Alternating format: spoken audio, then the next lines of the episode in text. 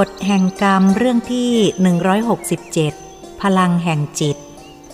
เมื่อวันพุธที่สิบสี่ตุลาคมพุทธศักราชสองพันห้าร้อยสิบเจ็ดเรามีนัดกินอาหารเที่ยงประจำวันพุธกลางเดือนเที่ยงวันนั้นนัดกันที่ตึกชั้นบนของโรงพยาบาลตากสินวันนั้นข้าพเจ้ากับเพื่อนได้ไปถึงหลังเที่ยงวันไม่นานนักเมื่อลิฟต์ขึ้นถึงชั้นหกเราก็ออกจากลิฟต์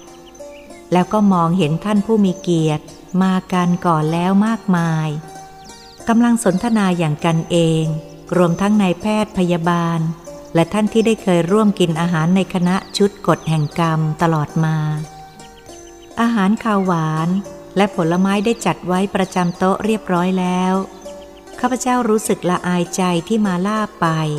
เพราะรถติดทางไม่สะดวก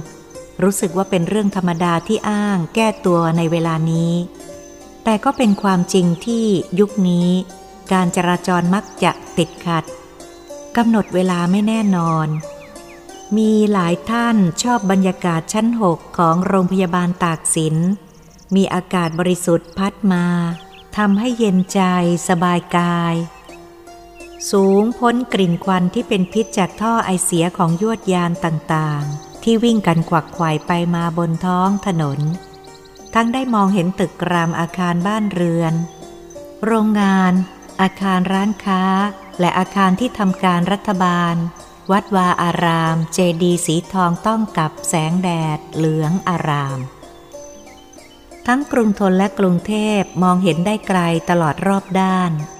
ทั้งเรือกสวนไร่นาสีเขียวตัดกับท้องฟ้าสดสีครามมองเห็นลำน้ำเจ้าพระยามีเรือแพนาวาล่องขึ้นลงตลอดเวลาทำให้แวดล้อมไปด้วยทิวทัศน์ที่สวยงามออกไปจนสุดสายตาสิ่งที่ข้าพเจ้าแปลกใจก็คือนอกจากโต๊ะจัดอาหารคาวหวานตามธรรมดาแล้วข้างฝามีกระดานดำแผ่นใหญ่ติดไว้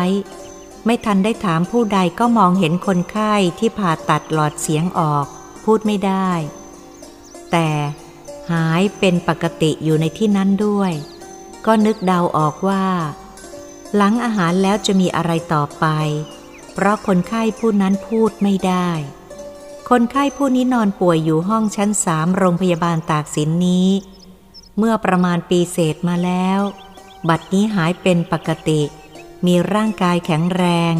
แต่พูดไม่มีเสียงเพราะเคยป่วยเป็นโรคมะเร็งในหลอดเสียงข้าพเจ้ารู้ว่าคนไข้ผู้นี้เป็นข้าราชการบำนาญได้เกษียณอายุแล้วความจริงข้าพเจ้าไม่เคยรู้จักคนไข้ผู้นี้มาก่อนแต่คุณเทียนคุณมนูและคุณสถิตเคยเป็นเพื่อนนักเรียนกันมาก่อนจึงมีความชอบพอกันมากจำได้ว่าวันนั้นเราไปกินข้าวเที่ยงที่ฝั่งทนเมื่อคุณเทียนรู้ว่าเพื่อนรักนักเรียนเก่าป่วยพักรักษาตัวอยู่โรงพยาบาลตากสินหลังกินอาหารเที่ยงแล้วเราก็ชวนกันไปเยี่ยมได้พบเพื่อนคุณเทียนป่วยอยู่ห้องชั้นสามบนตึกโรงพยาบาลมีบุตรภรรยาและญาติอยู่พร้อมหน้ากันหลายคนเมื่อนั่งลงสนทนาก็ปรากฏว่าคนไข้พูดไม่ได้ชี้ให้ดูที่คอซึ่งพันผ้าเอาไว้ที่พูดไม่ได้เพราะถูกผ่าตัดหลอดเสียงได้แต่ฟังและได้ยินและโต้ตอบก็ใช้เขียนเป็นตัวหนังสือฉะนั้นจึงต้องมีสมุดปากกาไว้ข้างตัวจะพูดอะไรก็เขียนส่งให้อ่าน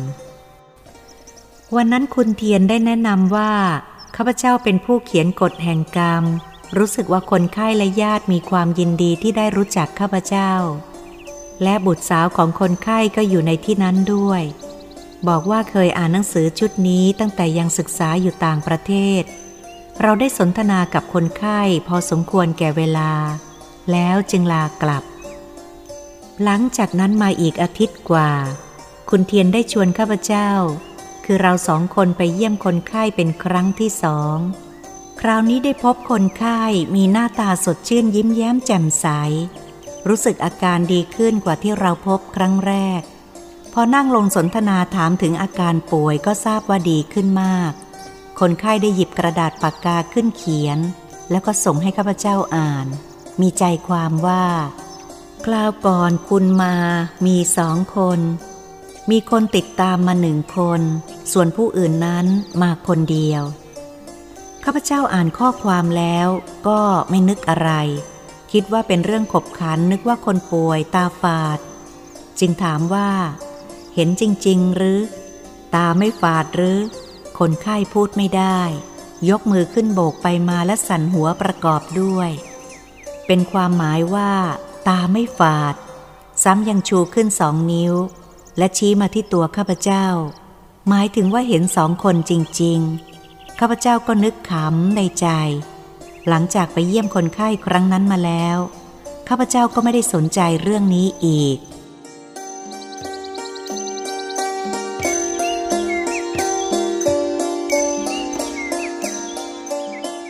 ต่อมามีเพื่อนทราบเรื่องนี้เข้าจึงขอให้ข้าพเจ้าไปสัมภาษณ์คนไข้อีกครั้งหนึ่งเพราะเป็นเรื่องแปลกๆที่เกิดขึ้นหาได้ยากไม่ใช่เรื่องเกิดขึ้นบ่อยนักเพื่อจะได้เขียนขึ้นให้คนรุ่นหลังได้ค้นคว้าเรื่องลี้ลับนี้ต่อไปข้าพเจ้าบอกว่าระยะนี้ไม่ว่างไม่มีเวลาสัมภาษณ์เมื่อคิดดูมีผู้สนใจมากไม่เขียนก็ควรจะบันทึกเก็บเอาไว้แม้เรามีเวลาไปก็ควรที่จะโทรศัพท์ไปขอร้องให้นายแพทย์ประเสริฐนุชกุลซึ่งเป็นผู้อำนวยการโรงพยาบาลตากสินในเวลานั้นให้ช่วยไปสัมภาษณ์แทนตัวก็ได้เพื่อนำข้อความมาบันทึกไว้ก่อน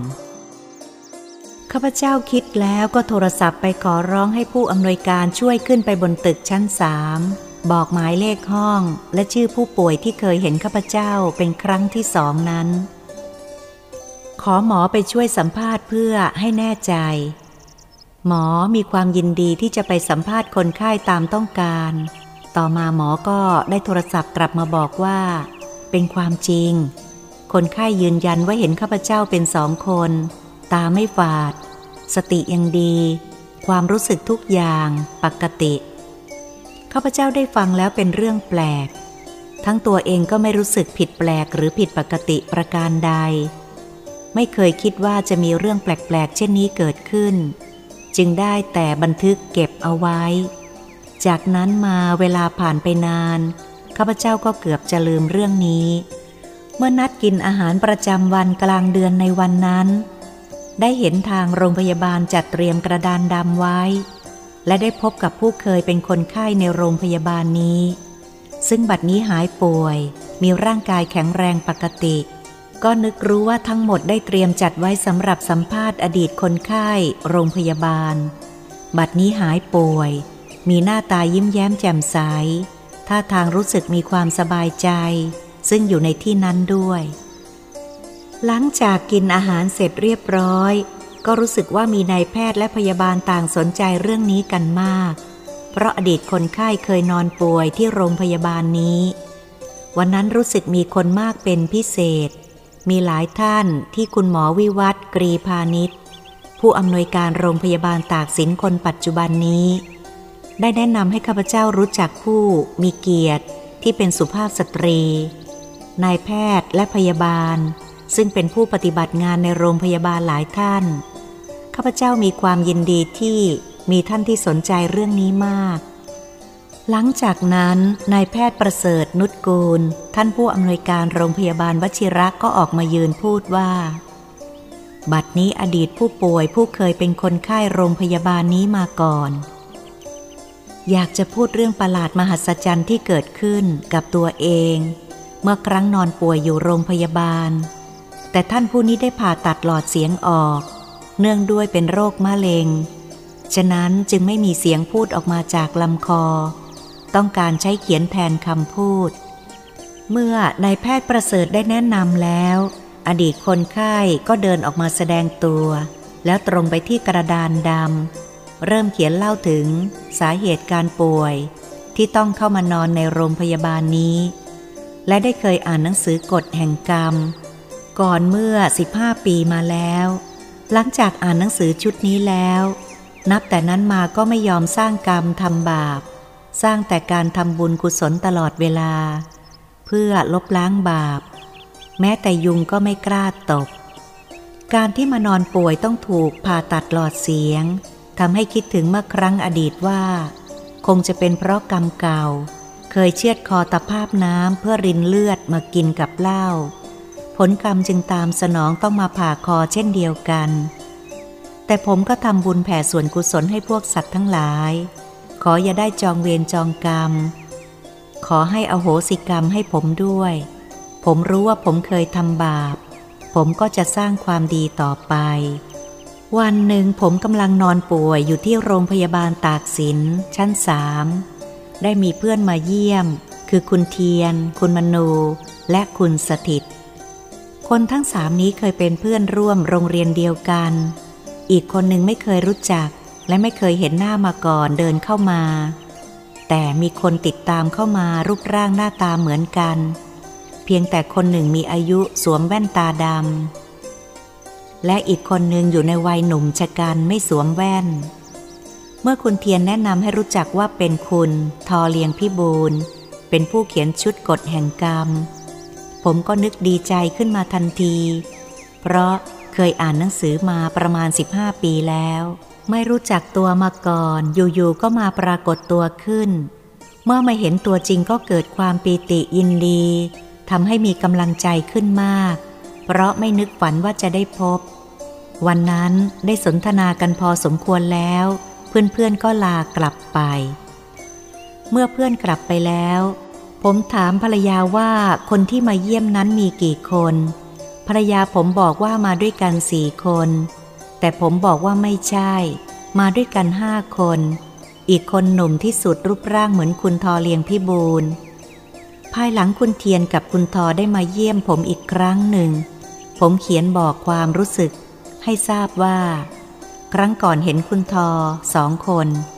แต่รู้สึกคล้ายจะไม่เชื่อที่ผมบอกภายหลังนายแพทย์ผู้อำนวยการได้เข้ามาสัมภาษณ์ผมในห้องถามผมว่าได้เห็นคุณทอสองคนนั้นมีความจริงเพียงใดผมก็บอกว่าผมไม่ได้ตาฝาดผมเห็นสองคนจริงๆสติและความรู้สึกของผมปกติทุกอย่าง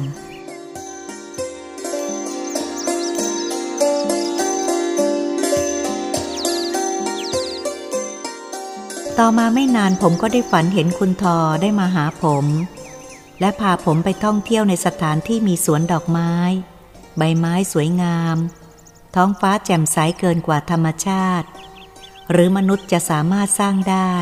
เหมือนเนรมิตผมได้ไปชมสิ่งต่างๆในสถานที่นั้นอย่างเป็นสุขทางจิตใจและเพลิดเพลินความเจ็บป่วยทางร่างกายไม่มีเหลือแล้วคุณทอได้บอกผมว่าคุณเกือบจะหายแล้วนะและผมก็ตกใจตื่นนึกถึงความฝันจิตใจสดชื่นติดใจที่มีความสุขผมรู้สึกร่างกายแข็งแรงขึ้นผมมีกำลังใจและดีใจที่บอกว่าผมเกือบจะหายต่อจากนั้นไม่นานผมได้ฝันอีกครั้งหนึ่งคุณทอได้มาหาผมพาผมไปในสถานที่แห่งหนึ่งเหมือนวัดยังไม่เคยเห็นวัดใดที่สวยเท่าที่เห็นในฝันเลยและไปเห็นปราสาทพระราชวังสวยงามที่สุดเท่าที่เคยเห็นมาสร้างด้วยหินอ่อนมีสีงดงามมากผมได้เดินชมอย่างเพลิดเพลินจิตใจสดชื่นมีความสุขอย่างประหลาดก่อนที่คุณทอจะพาผมกลับได้พูดกับผมว่าบัดนี้คุณหายเป็นปกติกลับบ้านได้แล้วเมื่อผมตื่นขึ้นมาก็รู้สึกว่าร่างกายสดชื่นจิตใจเบิกบานเหมือนหายไข้จริงๆนึกดีใจว่าผมหายแน่แล้วเมื่อเห็นที่จมูกมีสายยางก็ดึงออกคิดว่าเมื่อหายใจไม่ต้องใช้แล้วคนเฝ้าเห็นก็ตกใจได้รีบไปตามหมอและพยาบาลให้เข้ามาว่าคนไข้ที่นอนแล้วดึงสายยางออกพยาบาลและหมอได้รีบมาในห้องถามว่าทำไมดึงออกอันตรายมากผมเขียนหนังสือบอกว่าผมหายแล้วคุณทอบอกว่าผมกลับบ้านได้แล้วนี่ได้ประสบกับตัวผมเองและต่อมาผมก็ได้หายป่วยจริงๆเพราะผมได้กำลังใจจากคุณทอตลอดมาเมื่ออดีตคนไข้เขียนจบลงแล้วนายแพทย์ประเสริฐผู้อ่านขยายเสียงให้ได้ยินทั่วไปเมื่อจบแล้วนายแพทย์ประเสริฐได้บอกว่า เรื่องนี้เราควรจะขอร้องให้คุณทอเขียนไว้หรือไม่เพราะเป็นเรื่องที่ประหลาดมหัศจรรย์หายากถ้าไม่บันทึกเขียนขึ้นก็น่าเสียดาย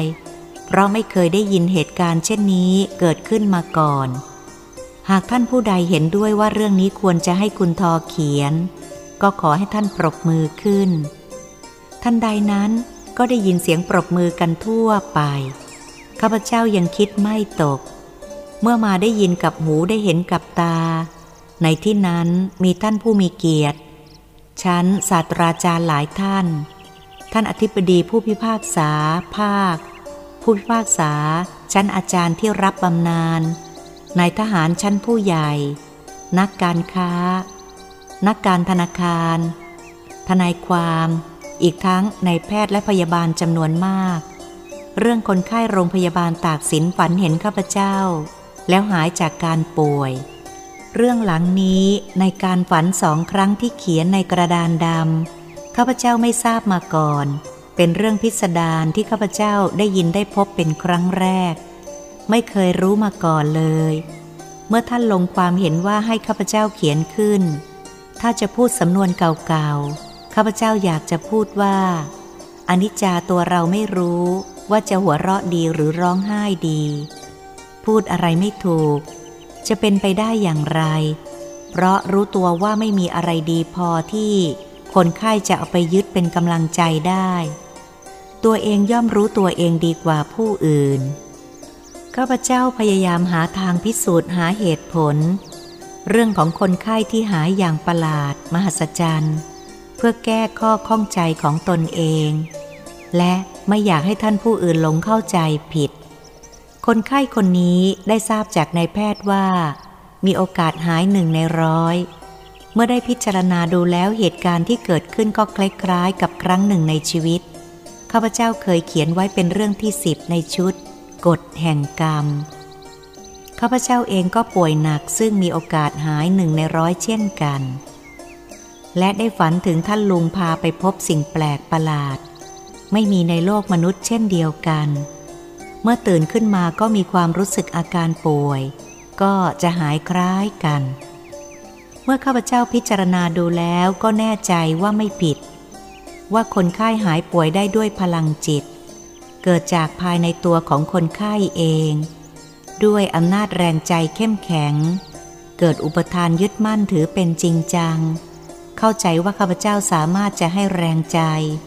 ความจริงข้าพเจ้าเป็นเพียงสื่อกลางพลังเกิดจากในตัวของคนไข้เองด้วยอำนาจความเลื่อมใสความเชื่อถือเกิดพลังแรงที่เข้มแข็งบันดาลให้โรคภัยไข้เจ็บหายได้อย่างประหลาดมหัศจรรย์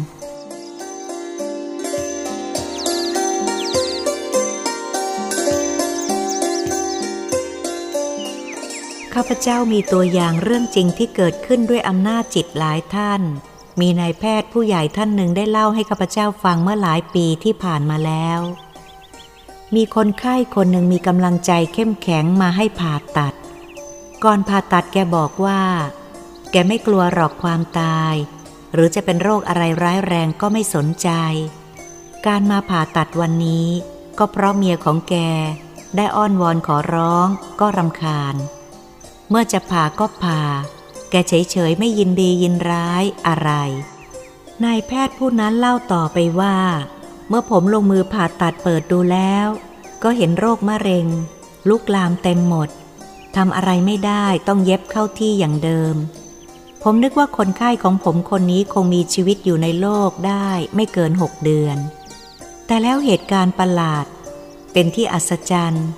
เวลาเป็นปีๆผ่านไปก็ยังมีชีวิตอยู่ได้แต่เหตุการณ์ที่นายแพทย์เล่าผ่านมาหลายปีแล้วข้าพเจ้าไม่ทราบว่าคนไข้ของนายแพทย์ผู้นั้นจะยังมีชีวิตอยู่หรือไม่เพราะข้าพเจ้าไม่ได้พบนายแพทย์ผู้นั้นบางครั้งพบแต่ก็ไม่ได้ถามเรื่องนี้ข้าพเจ้าคิดว่าอำนาจจิตเกิดเป็นพลังเพราะยึดถือความไม่กลัวตายใจเข้มแข็งทำให้เกิดพลังจิตสามารถจะช่วยรักษาตัวเองหรือหยุดการแพร่เชื้อได้นี่ก็ไม่แน่ใจว่าเกิดจากอำนาจจิตสูงภายในตัวของตนเองพลังจิตเกิดจากความไม่กลัวตาย จิตใจเข้มแข็งเป็นพลังงานคราวนี้ข้าพเจ้าอยากจะพูดถึงความหวาดกลัวพลังจิตก็ตกต่ำพลังใจอ่อนแอเรื่องนี้เกิดขึ้นเมื่อ สี่ห้าสิบ ปีมาแล้วที่ได้รู้เห็นมามีฝรั่งคนหนึ่งรูปร่างสูงใหญ่ล่ำสันแข็งแรงนั่งรถด่วนกรุงเทพเชียงใหม่พร้อมกับข้าพเจ้าขึ้นไปเชียงใหม่ครั้งแรกเราไม่เคยรู้จักกันมาก่อนสมัยนั้นรถด่วนกรุงเทพเชียงใหม่รถออกประมาณ สิบหก นาฬิกาและอาทิตย์หนึ่งมีเพียงสองวันคือวันพุธกับวันอาทิตย์ฝรั่งคนนั้นเดินจากกรุงเทพจะขึ้นไปเชียงใหม่ได้ทราบว่าทำงานอยู่ป่าไม้ทางภาคเหนือสมัยนั้นบริษัทชาวต่างประเทศได้สัมปทานไม้สักฝรั่งเป็นผู้ดูแลการตัดไม้ในป่าเมื่อฝรั่งผู้นั้นขึ้นนั่งบนรถไฟในห้องชั้นหนึ่งเห็นจะเป็นเพราะอากาศร้อนจึงถอดเสื้อแล้วเปิดพัดลมเป่าตลอดเวลาแม้จะนอนก็ไม่ยอมใส่เสื้อหรือปิดพัดลมเมื่อรถไปถึงสถานีเชียงใหม่เวลาประมาณ สิบแปด นาฬิกาของวันรุ่งขึ้นคนงานในป่าไม้ของบริษัทก็นำรถมารับที่สถานีรถไฟฝรั่งคนนั้นรู้สึกคลั่นเนื้อคลั่นตัวจึงคิดว่าควรจะแวะไปหาเพื่อนผู้เป็นฝรั่งด้วยกันที่เป็นหมออยู่ที่โรงพยาบาลบังเอิญวันนั้นหมอผู้เป็นเพื่อนคู่เวรเมื่อไปถึงหมอผู้เป็นเพื่อนสนิทเคยหยอกเย้ากันเล่นเสมอฝรั่งผู้นั้นก็บอกให้รู้ตัวได้เปิดพัดลมนอนตลอดเวลา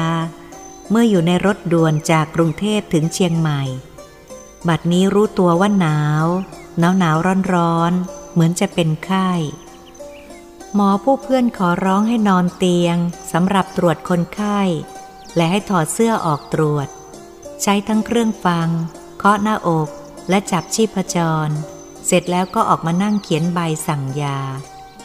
ฝรั่งเพื่อนหมอตรวจให้เสร็จแล้วก็จัดแจงใส่เสื้อหยิบกล้องยาสูบออกมาอัดยาแล้วคาบไว้ที่ปากจุดยาสูบพลางถามหมอว่าว่าเป็นโรคอะไรหมอได้ตรวจดูแล้วรู้ว่า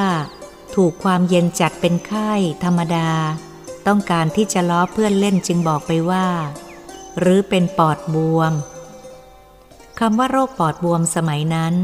ฝรั่งถือว่าเป็นโรคร้ายแรงเพราะหาวิธีรักษาโดยตรงไม่ได้ไม่ผิดกับคนไทยสมัยก่อนคนรุ่นเก่าพอพูดว่าเป็นฝีในท้องแล้วก็รู้ว่าตายแน่รักษาไม่หายพอรู้ตัวว่าเป็นฝีในท้องเท่านั้นย่นเวลาตายเร็วเข้ามาอีกครึ่งเพราะหมดกำลังใจหวาดกลัวตายขึ้นมาฝรั่งคนนั้นพอได้ยินว่าปอดบวมเท่านั้นทั้งๆ ท, ที่คาบกล้องยาอยู่ในปากกำลังดูดควันออกมาอย่างสบายก็เกิดความตกใจอ้าปากค้างกล้องยาที่กำลัง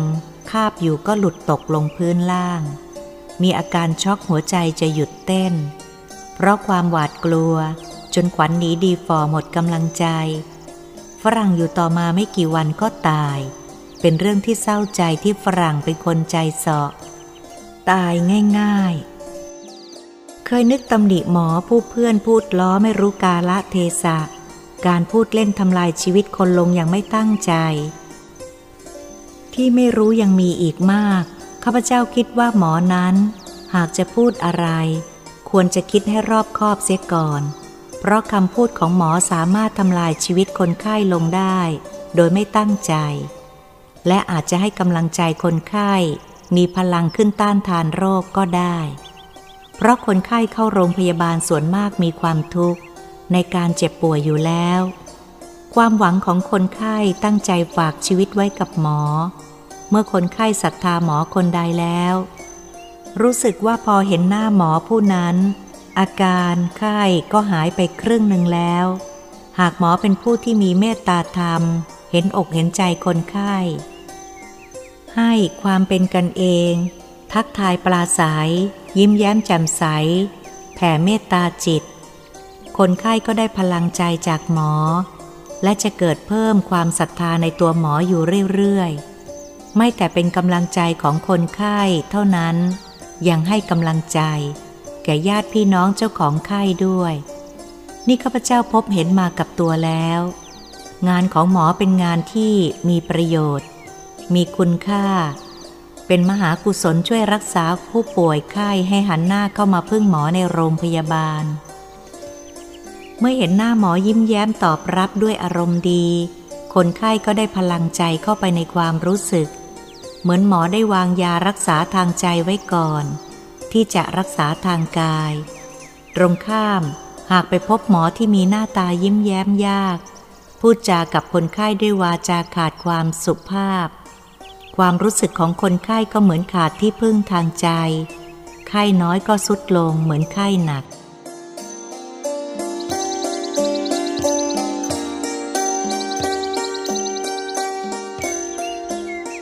ข้าพเจ้าเคยได้ยินแต่จะเท็จจริงอย่างไรไม่รู้มีคนบอกว่าพอเห็นหน้าหมอที่บึ้งตึงก็ทำให้นึกหวาดกลัวนี่ยมบาลหรือหมอกันแน่นี่เรามาโรงพยาบาลหรือโรงฆ่าสัตว์เมื่อคนไข้ขวัญเสียแต่แรกแล้วอาการก็หนักลงเพราะรู้ตัวว่าไม่เป็นที่พึ่งทางใจสำหรับเข้าไปป่วยในโรงพยาบาลพวกพยาบาลบางคนยังใช้กิริยาที่หยาบคายทำให้คนไข้นึกน้อยใจในชะตาชีวิตนึกว่ากรรมของตัวเองที่หลงเข้ามาในโรงฆ่าสัตว์เห็นถือเข็มฉีดยาก็เหมือนเห็นเป็นคนถือมีดฆ่าสัตว์ข้าพเจ้าได้ฟังผู้เล่านั้นก็อดขำไม่ได้คิดว่าผู้พูดน่าจะเล่าเป็นเรื่องขำขันเล่นเท่านั้นคงจะไม่เป็นความจริงเพราะข้าพเจ้าไม่เคยพบเห็นเช่นนี้มาก่อนแต่ก็อดนึกอดคิดไม่ได้ว่าคนส่วนมากก็มีดีก็ย่อมมีชั่วเป็นธรรมดาทั่วไปหรือจะดีทั่วไปมิใช่จะชั่วทั่วไปหรือจะดีทั่วไปเป็นเรื่องของโลกมนุษย์ต้องมีทั้งดีทั้งชั่วสำหรับข้าพเจ้าเองเคยพบแต่หมอที่ดีเมื่อครั้งข้าพเจ้าป่วยที่โรงพยาบาลจุฬาลงกรณ์ข้าพเจ้านอนป่วยอยู่ที่ตึกวชิราวุธข้าพเจ้าได้รับความเอาใจใส่จากนายแพทย์และพยาบาลทั้งสตรีและบุรุษเป็นอย่างดีข้าพเจ้ายังคงนึกถึงบุญคุณท่านไม่รู้หายนายแพทย์ผู้รักษาข้าพเจ้าท่านได้แผ่เมตตาธรรมต่อคนไข้เป็นทางที่จะช่วยพยุงจิตใจให้เกิดพลังต่อสู้กับการเจ็บป่วยข้าพเจ้าศรัทธาในตัวท่านมากเช้าท่านก็เข้ามาในห้องตรวจอาการก่อนทุกเช้าและพูดจาให้กำลังใจตลอดมาแม้ท่านจะรู้ว่าอาการไข้ของข้าพเจ้าหนักเกินไปข้าพเจ้าก็เกิดศรัทธาเคารพนับถือในตัวท่านตลอดมาแม้เวลาจะผ่านไปสามสี่สิบปีถึงปัจจุบันนี้ข้าพเจ้าเคยไปที่บ้านท่านทุกครั้งก็จะได้พบคนไข้มานั่งคอยคิวเพื่อรอให้ท่านรักษาแม้เวลานี้ท่านสูงอายุควรแก่การพักผ่อนแล้วท่านก็ยังปฏิบัติงานแผ่เมตตาธรรมให้แก่คนไข้จึงทำให้คนไข้เกิดความศรัทธาในตัวท่านข้าพเจ้าเห็นใจท่านที่ต้องใช้ชีวิตบั้นปลายช่วยเหลือคนไข้ตลอดไปท่านผู้ที่ข้าพเจ้าเคารพที่เคยมีบุญคุณชุบชีวิตข้าพเจ้าเมื่อ สามถึงสี่สิบ ปีที่ผ่านมาผู้นั้นคือนายแพทย์พันเอกหลวงประกิตเวชศักดิ์ข้าพเจ้าคิดว่านายแพทย์ส่วนมากจะต้องพบกับปัญหาเมื่อคนไข้ถามว่าผมจะตายไหมครับหมอแม้หมอจะรู้อยู่เต็มอกแต่บางครั้งก็พูดตรงๆไม่ได้เพราะจะทำให้คนไข้กระทบกระเทือนความรู้สึกดีไม่ดีเท่ากับเร่งเวลาให้อายุสั้นข้าพเจ้าได้ทราบว่ามีคนไข้หลายรายพอรู้ว่าเป็นโรคร้ายแรงที่รักษาไม่หายก็ขวัญหนีดีฟอที่สุดก็เร่งเวลาตายให้เร็วเข้าข้าพเจ้าคิดว่าเป็นหน้าที่ของนายแพทย์ที่จะให้หลักธรรมปลูกกำลังใจแก่คนไข้ฝึกจิตให้เข้มแข็งเพราะตามธรรมดาคนไข้ส่วนมากฝากชีวิตไว้กับแพทย์และเชื่อถือคำของแพทย์ไม่ว่าจะให้ปฏิบัติอย่างใดโดยเฉพาะคนไข้ที่เป็นโรคร้ายแรงซึ่งรักษาไม่หายแต่ความรู้สติสัมปชัญญะยังดี ปกตินายแพทย์ควรจะช่วยอย่าให้คนไข้รู้ตัวค่อยๆอบรมฝึกจิตให้รู้หลักธรรมชาติเรื่องความตายเป็นเรื่องธรรมดาเพราะทุกคนถึงจุดจบด้วยกันไม่เลือกว่าใครแม้แต่นายแพทย์ที่คนไข้ฝากชีวิตไว้ก็ต้องตายเหมือนกันขอให้คิดว่าคนที่ไม่กลัวตายก็คือคนที่ไม่ตายเพราะเป็นผู้รู้ถึงแก่นแท้ของความจริงคนที่หวาดกลัวความตายนั้นเป็นคนที่ตายก่อนทั้งๆ ท, ที่ยังมีลมหายใจพวกกลัวตายมักจะชอบถามหมอว่าผมจะตายไหมหมอแต่ผู้มีจิตใจเข้มแข็งนั้นมักจะไม่สนใจถามเพราะรู้ถึงแก่นแท้ไม่หวาดกลัวท่านพวกนี้มักจะเป็นผู้มีพลังอำนาจจิตเหนือความเจ็บป่วยเกิดพลังขึ้นภายในตัวของตัวเองมักจะเกิดปาฏิหาริย์ทำให้โรคภัยไข้เจ็บที่รักษาไม่หายเกิดหายขึ้นอย่างน่าอัศจรรย์เพราะอำนาจพลังจิตของคนไข้เองเท่าที่ข้าพเจ้าได้ทราบว่าทุกโรงพยาบาลที่ตั้งมานานปีมีเรื่องคนไข้หายจากโรคร้ายได้อย่างมหัศจรรย์มากรายแต่ก็ยังไม่เคยจะมีผู้ใดสนใจเรื่องพลังอำนาจจิตเป็นเรื่องจริงที่เกิดขึ้นแล้วแต่ไม่มีผู้ใดเก็บรวบรวมไว้ศึกษาค้นคว้าหาความรู้ข้าพเจ้าคิดว่าอำนาจจิตจะเกิดขึ้นด้วยความมั่นใจในความยึดถือเป็นสื่อให้เกิดพลังอำนาจลี้ลับภายในตัวคนไข้เองข้าพเจ้าเขียนขึ้นนี้ก็เพื่อจะชี้ให้เห็นว่าคนเราต่างก็มีพลังอำนาจจิตอยู่ในตัวด้วยกันเพียงแต่ใครจะมีจิตใจเข้มแข็งหรืออ่อนแอแล้วแต่ฝึกฝนสามารถนำมาใช้ให้เกิดประโยชน์แก่ตนได้การเขียนของข้าพเจ้าได้นำเอาเรื่องจริงที่เกิดขึ้นแล้วทั้งตนเองและเคยมีประสบการณ์มาพิจารณาดูเหตุการณ์มิใช่จะมีวิทยาศาสตร์เช่นท่านที่มีความรู้ทั้งหลายก็หาไม่ก็เพื่อชี้ให้เห็นว่าคนไข้หายเพราะพลังใจของตนเองไม่ใช่ข้าพเจ้ามีอะไรพิเศษโปรดทราบด้วยหากผิดตกบกพร่องประการใดข้าพเจ้าขออภัยข้าพเจ้านำเอาจดหมายของอดีตคนไข้ที่นอนป่วยอยู่โรงพยาบาลตากสินมาลงไว้ในที่นี้ด้วยเพื่อเป็นประโยชน์แก่ผู้ที่สนใจ